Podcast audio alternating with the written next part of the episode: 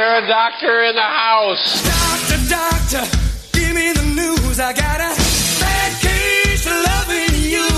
Doctor? Doctor. Doctor. Doctor. Doctor. And doctor. It's time for Advanced Medicine Monday with Dr. Rashid Buttar.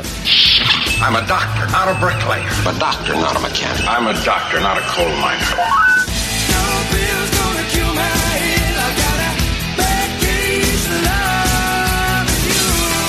The doctor is in.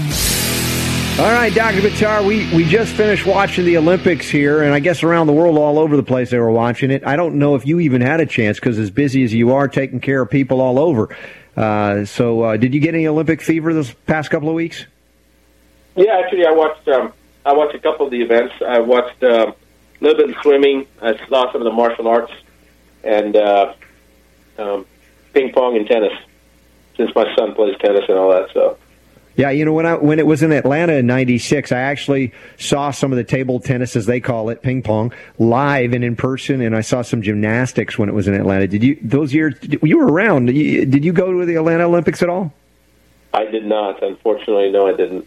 Miss that, but yeah, it was, it was fun. Super Don and I had a good time. We were comparing notes on some of the things we watched, and some of the stories that were highlights for me. One was that Michael Phelps, the most amazing swimmer in the history of the sport, used this thing called cupping, and the the Skep Ducks went apoplectic over it. And how dare he use something, and he's a gold medal winner, and what are we going to do now? and there's no evidence it works. And what, is, what? How many gold medals does he have? Uh, yeah, somebody needs to look at his gold medals, have them count, ask them if they know how to count, and they can count and see how many gold medals he won, and that's enough proof in the pudding. This is a, you know, it's so great that you brought this up. I love it whenever they say that there's no scientific data to prove it works. You know how many times I've heard that? There's no scientific data that proves that what we do works. Yet we've got patient after patient, hundreds and hundreds of patients before and after on video telling their own story, but there's no proof that it works. Show me the proof that a study, the results from a study work. Mm-hmm. And he, And, and here, what's happened with so many of those people that have published those uh, studies. Some, some of them are in jail. Some of them, you know, they've built their whole platform of writing their thesis and writing their papers on um, references that are based on other papers, and those references that they use based on other papers, those papers were falsified, where the data was just extrapolated out of the, you know, the ethers. I mean, just randomly, just pulled it out of nowhere. Sure, So- but it's it sounded scientific and it was based on some kind of drug theory. So, um, the, the even even better though, you probably haven't heard about this. We just covered this last hour. The other guy, you know, there's like two two people that are just so far beyond the field. Michael Phelps was one, and on land it was Usain Bolt from Jamaica. The fastest man, 100 meter, 200 meter. This guy's amazing. And it turns out he had a hamstring injury in July, just one month prior to the games. What did he do? He went to see a homeopathic physician in Germany who he's been seeing since he was 16 years of age. Homeopathy, and a month later, he wins gold in everything he enters. Wow. Again, skeptics, apoplectic. How will we counter that? It's not really a gold medal. Unbelievable, huh? Yeah, it, it, it's it's amazing, and, and I think more of these stories are going to be coming out as you hear that the people with with money or that are famous, they're you know they're, not everyone. Some of them end up dying because of the best treatment that money can buy. But a lot of folks wake up and go, you know what? I- I've got access to other things. I'm going that way. And obviously, he's been cared for by a physician in Germany who uses acupuncture, herbs, and homeopathy since he was a teenager. That's pretty amazing. Yeah, I mean that when when people ask about proof, there's if that's not enough proof, I don't know what is. You know what I mean? Yeah. And when people ask me if I'm a doctor, Dr. Buttar, and I always say I'm a homeopath, and if they look at me squirrel, squirrely eyed, I say I'm a bush doctor, right? Which, if you're from Jamaica, you know what that means. You, your medicine comes from the natural world, and that's primarily what you do, and they immediately understand what that is. But uh, we've lost concept of that, that medicine could actually come from the natural world and be superior to that which is synthesized by man. Uh, that's a that's really really uh, a good answer, but I think my answer is better when I'm when I'm asked if I'm a doctor. What do you say? Go ahead, Robert. Ask me. What, Excuse me, uh, uh, Dr. Buttar, are you a doctor? no, I'm not. my answer. No, No, I'm not. Uh, You know, uh, the, the other thing I'll say is, in the if you mean a teacher, one who teaches you how to heal, then yes, I'll take it. But not in you know that so-called official capacity, a title of nobility. I mean, nobility, title of no. I'm not sure which one it is, but I don't have one of those degrees. But you know, it's funny, Robert. When I was in the army, um, we had to. Uh, this was right before I became the chairman of the emergency department at uh, Moncrief Army Community Hospital in Fort Jackson, South Carolina. And we had to take we had to go to these conferences, and they're basically uh, military conferences for physicians, and then they send you out to other civilian uh, conferences. And this is it's more administrative than anything else, but there's some things about trauma medicine and not not necessarily how to deal with trauma medicine, but in other words, not clinical, but more the unique logistics when you're dealing with trauma medicine and that type of stuff. So, um, since I was the head of the PES and I was getting ready to take over the ER, I had to go and I had some of my NCOs with me, non-commissioned officers with me, and this was in Chicago, and we went to um, one of those sports clubs afterwards to just get something to eat. It was kind of late, and all the restaurants had already closed. It was in a suburb of Chicago, and that was the closest place for us. And we started playing pool, and we ordered some some food, and um, a couple of girls came up, and it was so funny. You know, they were asking what we did, and uh, my soldiers and I did kind of explaining, and um, one of them, one of them, I don't remember exactly how it happened, but one of them basically asked what I did, and before uh, there was, a, there was I think four girls, and a couple of them were went over to the bar to get something to drink, and one of the girls asked me what I did, and before I could answer, one of my NCOs said, "He's a doctor." She wouldn't believe it, you know, right? and I didn't say anything. Right. And then the rest of the girls come up, and she said, the the, the girl said, you know, the, one of the other girls said, "Well, "So what do you do?" And I said, "I'm a drug dealer." Nobody questioned that. I said I was a drug dealer, and they all took it. Did no more questions. But when the first girl had asked me, and the other person, NCO, had said I was a doctor, she argued and argued. Probably for 30 seconds, she denied, you know, and I didn't say anything. I didn't respond at all. But when I said I'm a mm-hmm. drug dealer, they bought it hook, line, and sinker. Nobody even questioned it.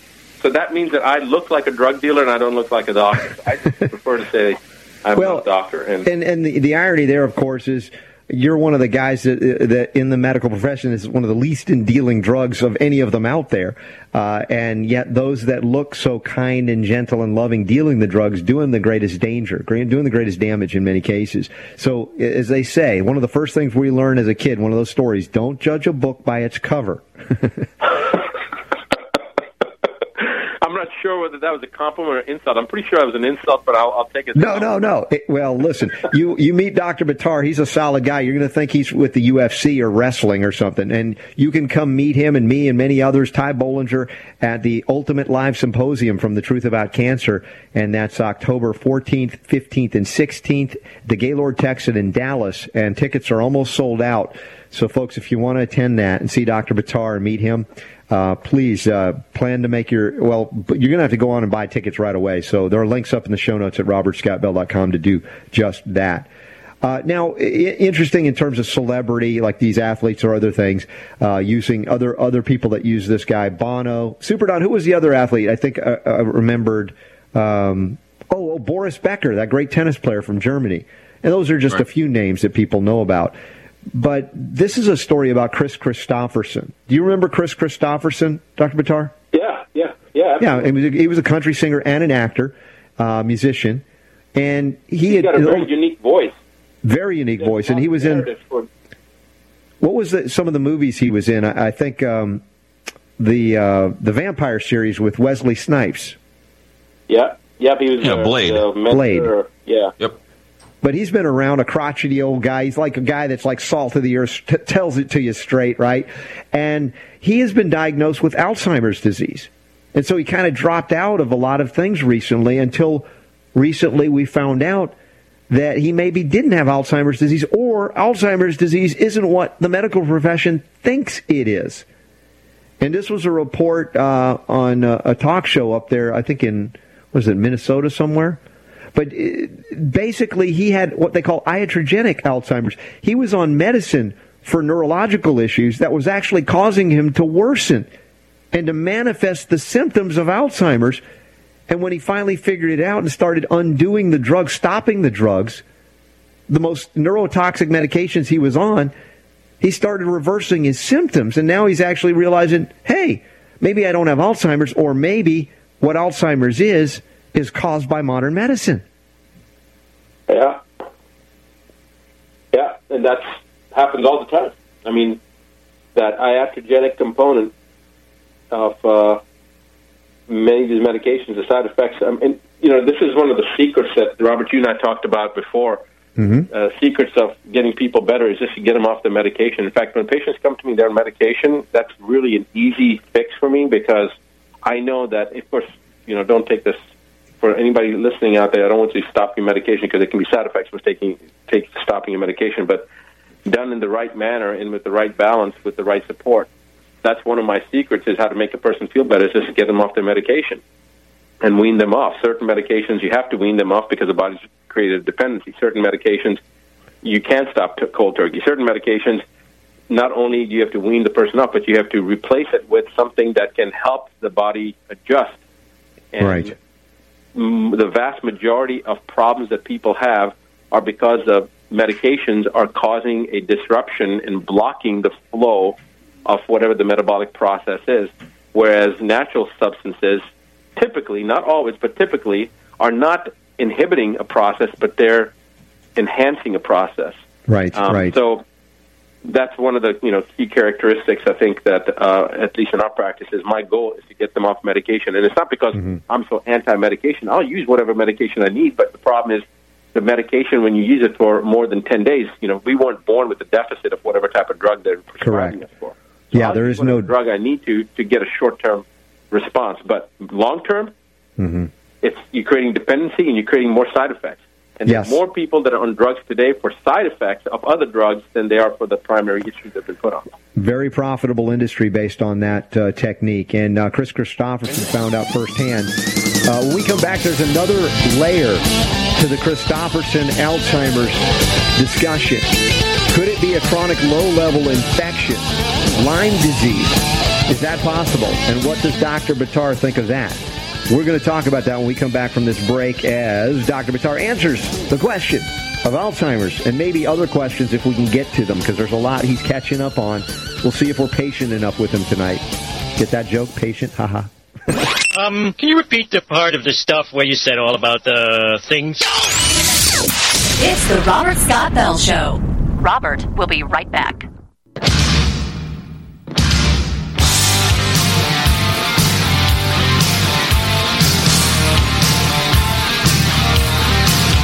Making sense out of medical propaganda. Here's Robert. Dr. Rashid Buttar, Advanced Medicine, DRBUTTAR.com. Also, his book, incredible, international bestseller, and it's translated into a lot of languages now. The nine steps to keep the doctor away. A lot of the information you can find there. And in fact, and one of the things I wanted to get to on the Kristofferson story, Dr. Buttar, about his iatrogenic Alzheimer's, they're saying there might have been an infectious basis for it because he was put on antibiotics he seemed to have a, a marketing uh, improvement. And we've talked about opportunistic infections, but Lyme disease, it's, it's a nasty, deeply embedded situation that you also can't put on antibiotics for life and expect them to do well forever.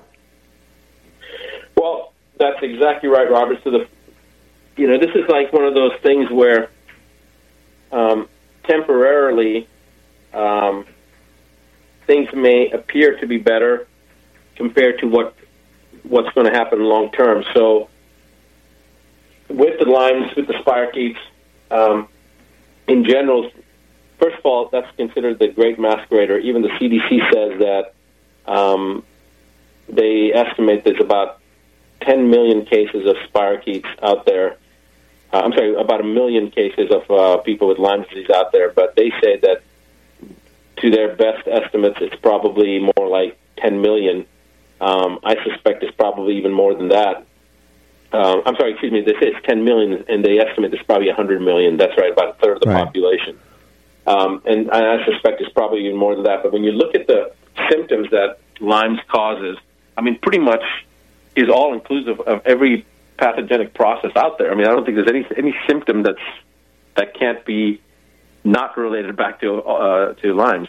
So from that perspective, it's um, being the being the great masquerader, it's really difficult to even say that the person had Lyme's. And from what I remember, uh, I believe all his tests were negative anyway. I, I don't know whether did the Yeah, well, it all- wasn't conclusive, but again, this is so problematic for so many. The question is, in your opinion, your perspective, is this another one of the opportunistics, but just to a deeper level?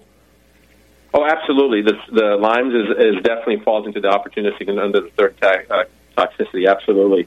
Um, and the as far as the depth of it or how deep it really goes, you know, you can have a bacteria or a virus, or you can have anything that can be undiagnosed and appear to be deep rooted, whereas in fact it's a pretty superficial thing. It's just got missed. So I don't place greater weight on a bacteria or a virus or a spirochete or a fungus or a parasite or anything else greater than any others. Um, I just include them all within the same, but we have to basically address them all. In fact, it's so funny you bringing this up right now because um, right before getting on the radio, I was with one of my staff members uh, discussing with her uh, one of the newer technologies that we're using, and because we know that our friends, um, we have certain friends That listen. in high and low places. Yeah, I'm not going to talk about uh, some of these some of these therapies, but uh, it, it was actually discussing when to hit the opportunistics in our regular protocol for treating um, one specific type of chronic uh, immune disorder that we deal with, and uh, kind of strategizing it based on when we're doing the IVs to to um, potentiate the results of the therapy. And so we were talking about, I had basically divided up the opportunistic into three categories. One was bacteria viruses, one was um, uh, fungus and spirochetes, and one was parasites. And I, you know, could probably put spirochetes with the with the uh, parasites, but I just sometimes with the with the parasites you can have a really really hard die off, uh, as you can really with uh, the spirochetes as well. So I just kind of divided them both up um, into two different categories. So the, the, these three different categories, the reason for dividing them into three categories is because I want to hit each one on a different day. Because if you hit somebody with a therapy that would be effective on the same day for all those five components, can you imagine the diet from bacteria, viruses, spirochetes, mycoplasma, and yeast, Oh, it'd be you brutal. know, and parasites? I mean, it's just it's going to hit you pretty hard. And so that's the only reason I divided it up. So um, coming back to the point, I don't think that we should divide anything into a greater or, or lesser or give more weight to one specific type of opportunistic and lesser weight to another one. Coming back to Kris Kristofferson's story, you know, that there's always that initial um, improvement Right. uh, just from stopping the treatments, you know, or from whatever Mhm. they were doing, and then so it could have been, it could have been uh, definitely a decrease in the spirochete counts from the antibiotics.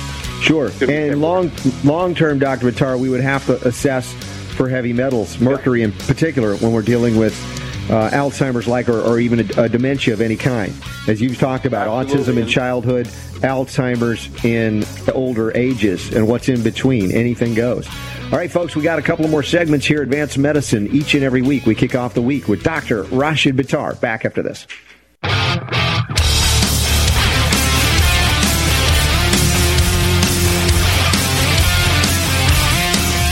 The information is so good, it requires no expiration date.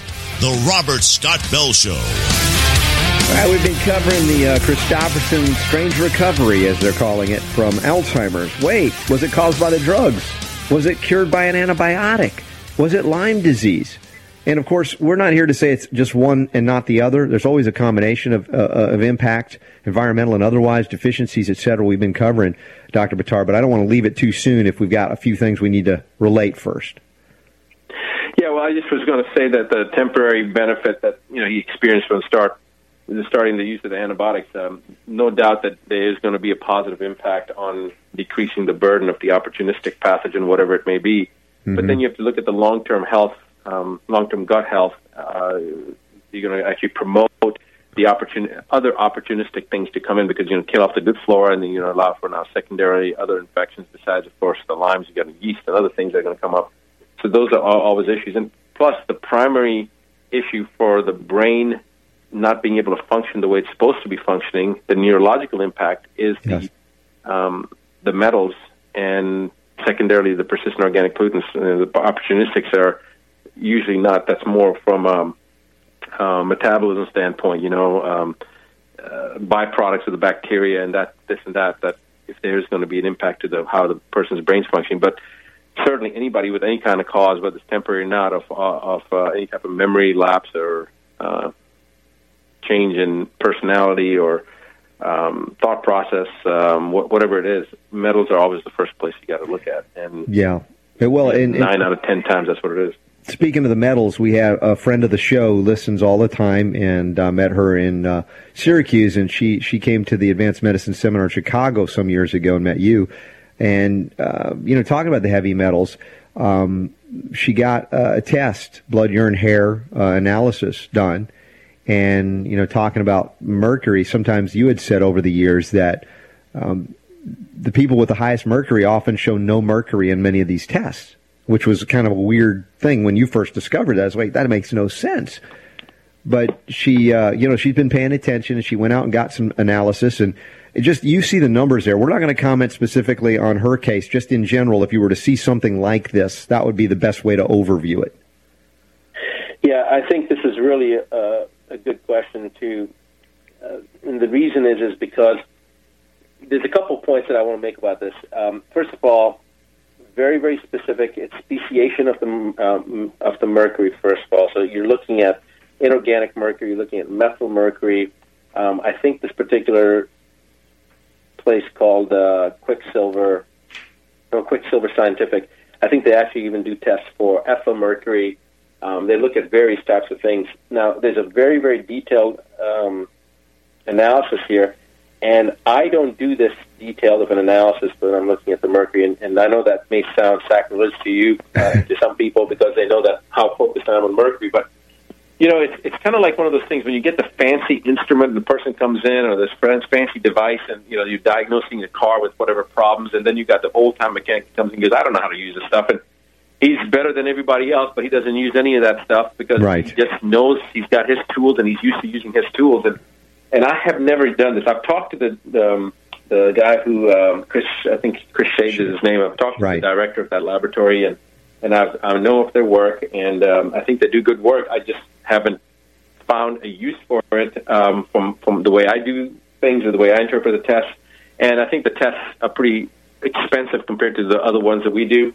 Um, but again, in this particular case, when you look at the the levels of the urine, the the blood, and the hair, which by the way, the blood I don't know whether it's serum blood or whether it's um, uh, red blood cell analysis, but regardless, you look at this, and I actually also look at fecal, uh, and then you see the speciation with the methyl mercury, the inorganic mercury, the total sum mercury, et cetera, et cetera. The one consistent pattern that you notice in this, Robert, if you look at it, there's nine different test results there she has. What is the one thing that stands out that's a unanimous, a common denominator between all all nine levels? Uh, let's see. No, I'm not. I'm not reading it other than seeing nothing in the hair. But well, uh, basically, that, that's what it is. They're all. It's, there's neither nothing there, or it's all well within the normal reference range, which means low or you know completely Right, nothing to be right. concerned about. mhm. And so that point that she brings up, uh, that that uh, she asks that since I've said this before about the non, this is basically the non-excreter phenomena. She, she's a non-excreter because she's got issues. Um, it didn't, didn't mean for that to sound the way it came out, but she's got um, some health issues, some health concerns. we all have I'm issues. not talking We all about have issues like Don's right. issues. I'm talking about like Not, not like Super Don, right? Yes. not like no, no. Um, so she's got she's definitely got some clinical issues that that she's uh, mentioned, hmm and she's also um, got a history of uh, you know, cavitations, um, amalgams. So she's getting certain other things done. She's proactive about her health. She's gone out there. She's done these testing, and nothing shows up. And that, to me, is a perfect example of a non-excreter. This is this is a Karen story on the on the um, heavy metal toxicity, the hidden killer DVD, the Know Your Options that you narrated. Yes. Um, this is this is that testimony that I gave in front of Congress in 2004, the non-excreter phenomenon. She is it, and I would definitely start um, prophylactic treatment and you know see where her levels come up. And she said that she's going to right after cavitation find a doctor in her local area and start that. And I, I would encourage her to do so. And she will probably see the serial testing will increase the level of mercury in her in her output. Um, and she'll start feeling better. And of course, people are going to say, "Well, wait a second. How can you feel better when you see more and more level of mercury?" Well, you're not putting mercury in the body; you get taking it out. The test Right. shows what we're taking out. It doesn't show us what's in the body. Yeah, and and I remember the whole uh, context of challenging, right? When you get these kind of things, there would be a challenge test where you would utilize something that would would grab the mercury and pull it out, where you'd suddenly detect it. Uh, it, it, was it, it was an aggressive action, but was it necessary in order to validate it for the patient or for you and the treatment? What was the reason for that? When you kind of see this pattern of non-excretors showing no, really no mercury or uh, a level that's acceptable. Basically, when um, the I'm sorry, was that a statement or was that a question? Question. So, what what do I hang my hat on to substantiate that she's a non-excretor? Well, it, I guess the, the, question is, if you have a patient like this, like most of them show, non-excretors, they do have problems with, with mercury, residual mercury, but nothing's showing up. And so, in order for you, to, you know, what you did, you did challenge test and showed, oh my gosh, there is a level of, of mercury, there's a burden there, and that helped you to understand, okay, this is what's going on, so you could conclude what you've concluded. But at this point, would you need to do that in order to go to the next phase of mercury detox treatment? Well, that's exactly it, Robert. Um, with the people that like Karen's story, remember I kept on testing her and nothing showed. Yeah. Right. I mean, she started showing more afterwards. But like with my son and with many other patients, like the autism, autistic patients, for example, you will not see mercury. It takes sometimes years before you start seeing it come up. In fact, the record for the highest level of mercury and lead is, is held by the same child, a child from England. Uh, first name is Rishabhan, and he for four years didn't show anything. In fact, his metal test from the first baseline was probably the cleanest, most pristine. The kid looked like he'd never been on planet Earth. He, I mean, he showed nothing. And and, and uh, four years, he started releasing so much. It was unbelievable. His mercury level was 87 micrograms per gram creatinine, whereas anything above three is considered toxic.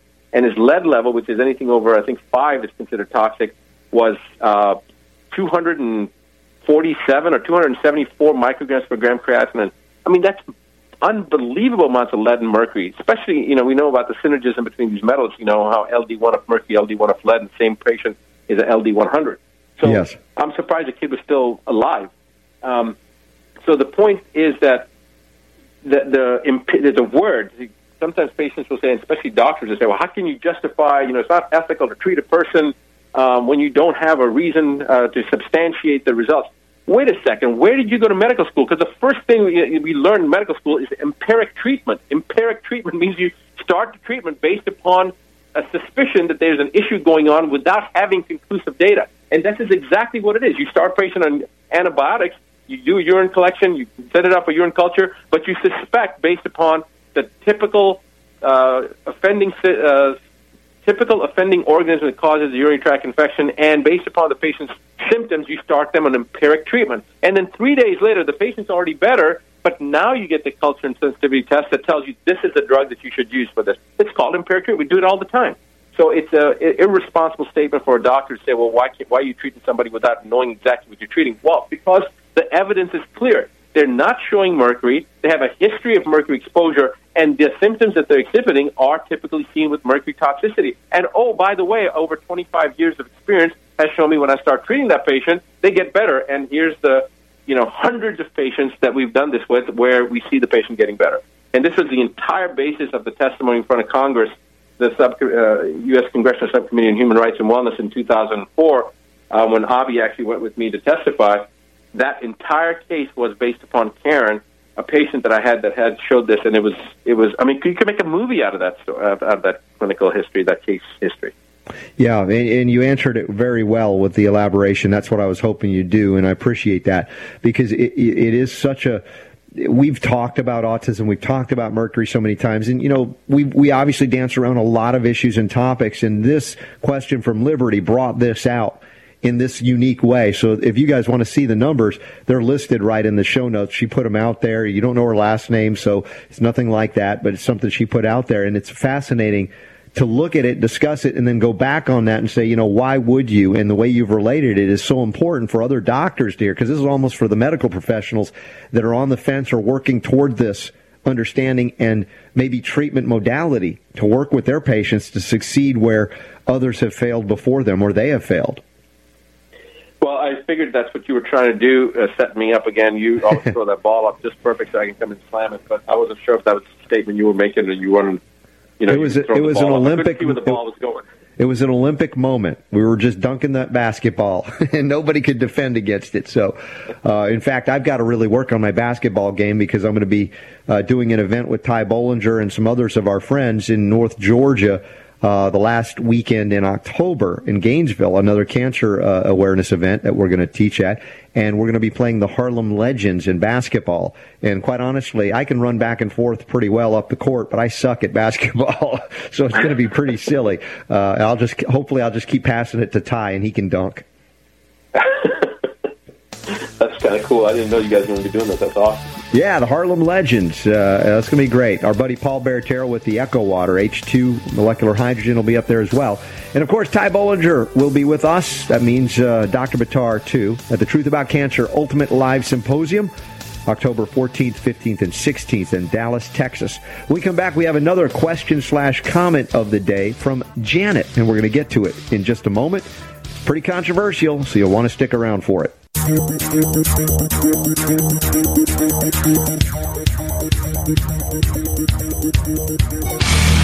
the health world through the power of radio. It's the Robert Scott Bell Show. Well, there's a, a BBC News article titled The Villagers Who Fear Herbicides. Those are smart villagers. You want to talk about Zika? No. Talk about herbicides, pesticides, fungicides, larvicides, and you'll understand, you know, the origin of neurological uh, d- degradation in, almost in an immediate sense, an acute scenario like polio. They claimed it was a virus when it was largely DDT and things like that. And it's now the same thing. Cover story. Zika is the virus. There are a lot of cover stories out there, and we gotta we gotta uncover them. We gotta get through them. And uh, there's a comment of the day from uh, Janet that kind of goes that direction. I think it says, "Hi, Robert, Dr. Buttar. Uh, let's see, where are we going with this? Uh, once in a while, I hear people describe how we are all being experimented upon when referring to GMOs, toxic vaccines, geoengineering, toxic pharma drugs, fluoride, etc. But are they really? My take is that they are no longer experiments, but more like deployments of weapons. They would not experiment on a massive global scale. Experiments are small and have been completed decades ago. No one in their right mind would invest millions, billions, or trillions on ideas that might fail, including those who decide how to waste our tax dollars. Massive depopulation operations are cold and calculated. It doesn't seem like they leave anything up to chance as an experiment. Janet. Whoa. That's some heavy stuff there, Dr. Buttar. Well, it's not only heavy, but it's extremely um, observant and um, an evolved way of thinking. Now, some people say, how can that be considered evolved? Well, she's not being. Um, she, she's not allowing the tribe to dictate her thought process. I actually was Mm-hmm. listening to an audio program today um, about this, and we don't have enough time to talk about this. But you know what? What I really like about what Janet said is, first of all, it's it's accurate. Um, there is no experimentation, and in fact, I can prove that there's no experimentation, and this is cold and calculated. Um, again, we're getting political here, and not that I have a problem getting political, but we may be getting going out of our. Um, I don't know, Robert. You tell me. You pulling the reins, or you just let the lanes roost? So you tell me which way to go, because Well, you know, I have Yeah. Uh, Ty Bollinger on the show once a week, so I think we've already gone beyond the bounds. Okay, well, if somebody let Ty out of his cage and actually let him get in radio or get in public, that's that's interesting. So people pe- people only see his polished version; they don't see the raw version, right? You got to see Um, Ty Bollinger and Dr. Buttar get together. That alone is worth the price of admission to come to Dallas. But yeah, no, no you're right, and, this, and she's right. It's like at a certain point you go, they're not experimenting anymore. This is this is engaging in the things they've already experimented with decades and decades and decades ago. You, that's exactly right, Robert. See, when you look at the movie, and this is we've talked about this before on the show, but let's just bring it up again. What Janet says can be proven by just one example. If you look at the movie Mercury Rising that came out in 1996, 20 years ago, two decades ago, and what that movie was talking about and what it was trying to tell the general public, which now, 20 years later, it's yeah, no, nobody. If you talk to the general population, they don't even realize that mercury is still in vaccines. But there was somebody 20 years ago, actually probably 22 years ago, that was getting this information that felt that it was necessary to tell a story, make it into a movie, produce the movie, write the movie, produce it, actually get it out to theaters, and it came out in 1996. So obviously, it takes more than just like, oh, I'll get a movie out and tomorrow the movie's out. It probably took a year to plan it, two years to plan it, film it, put it together. So somebody knew the truth back then. And at that time, it was only four years since the National Vaccine Initiative. So somebody high up knew what that orchestrated plan was and that the plan was being rolled out. So I think that there are more and more people like Janet. I, I like hearing when people like Janet have written this down with thought process that is that is clear cut, that is not dictated. Some people say, "Well, this is hyperbole. This is um, you know paranoia." No, it's not. It's looking at the truth, looking at the evidence, and seeing what it leads to. Regardless of which way it leads, you are being cognizant enough to recognize the truth rather than sticking your head in the sand, saying, "I can't hear, I can't see, I can't smell, therefore it doesn't exist."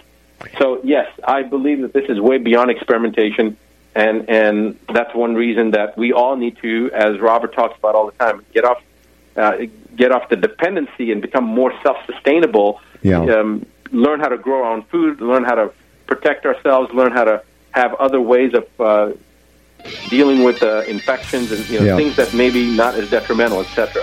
Yeah, Dr. Buttar, Janet is using something sorely lacking in maybe the majority of Americans. I'm not sure. We'll see what happens, but uh, something called logic. Try it. Try it. It's good. It works. It still works after all these millennia. Dr. Buttar, another great episode of Advanced Medicine. Thank you for being here, my friend. And you know what you, we Robert, for having me. we got to remind them something. You want to do it? Sure, But the power to heal is unequivocally yours. Yes, it is.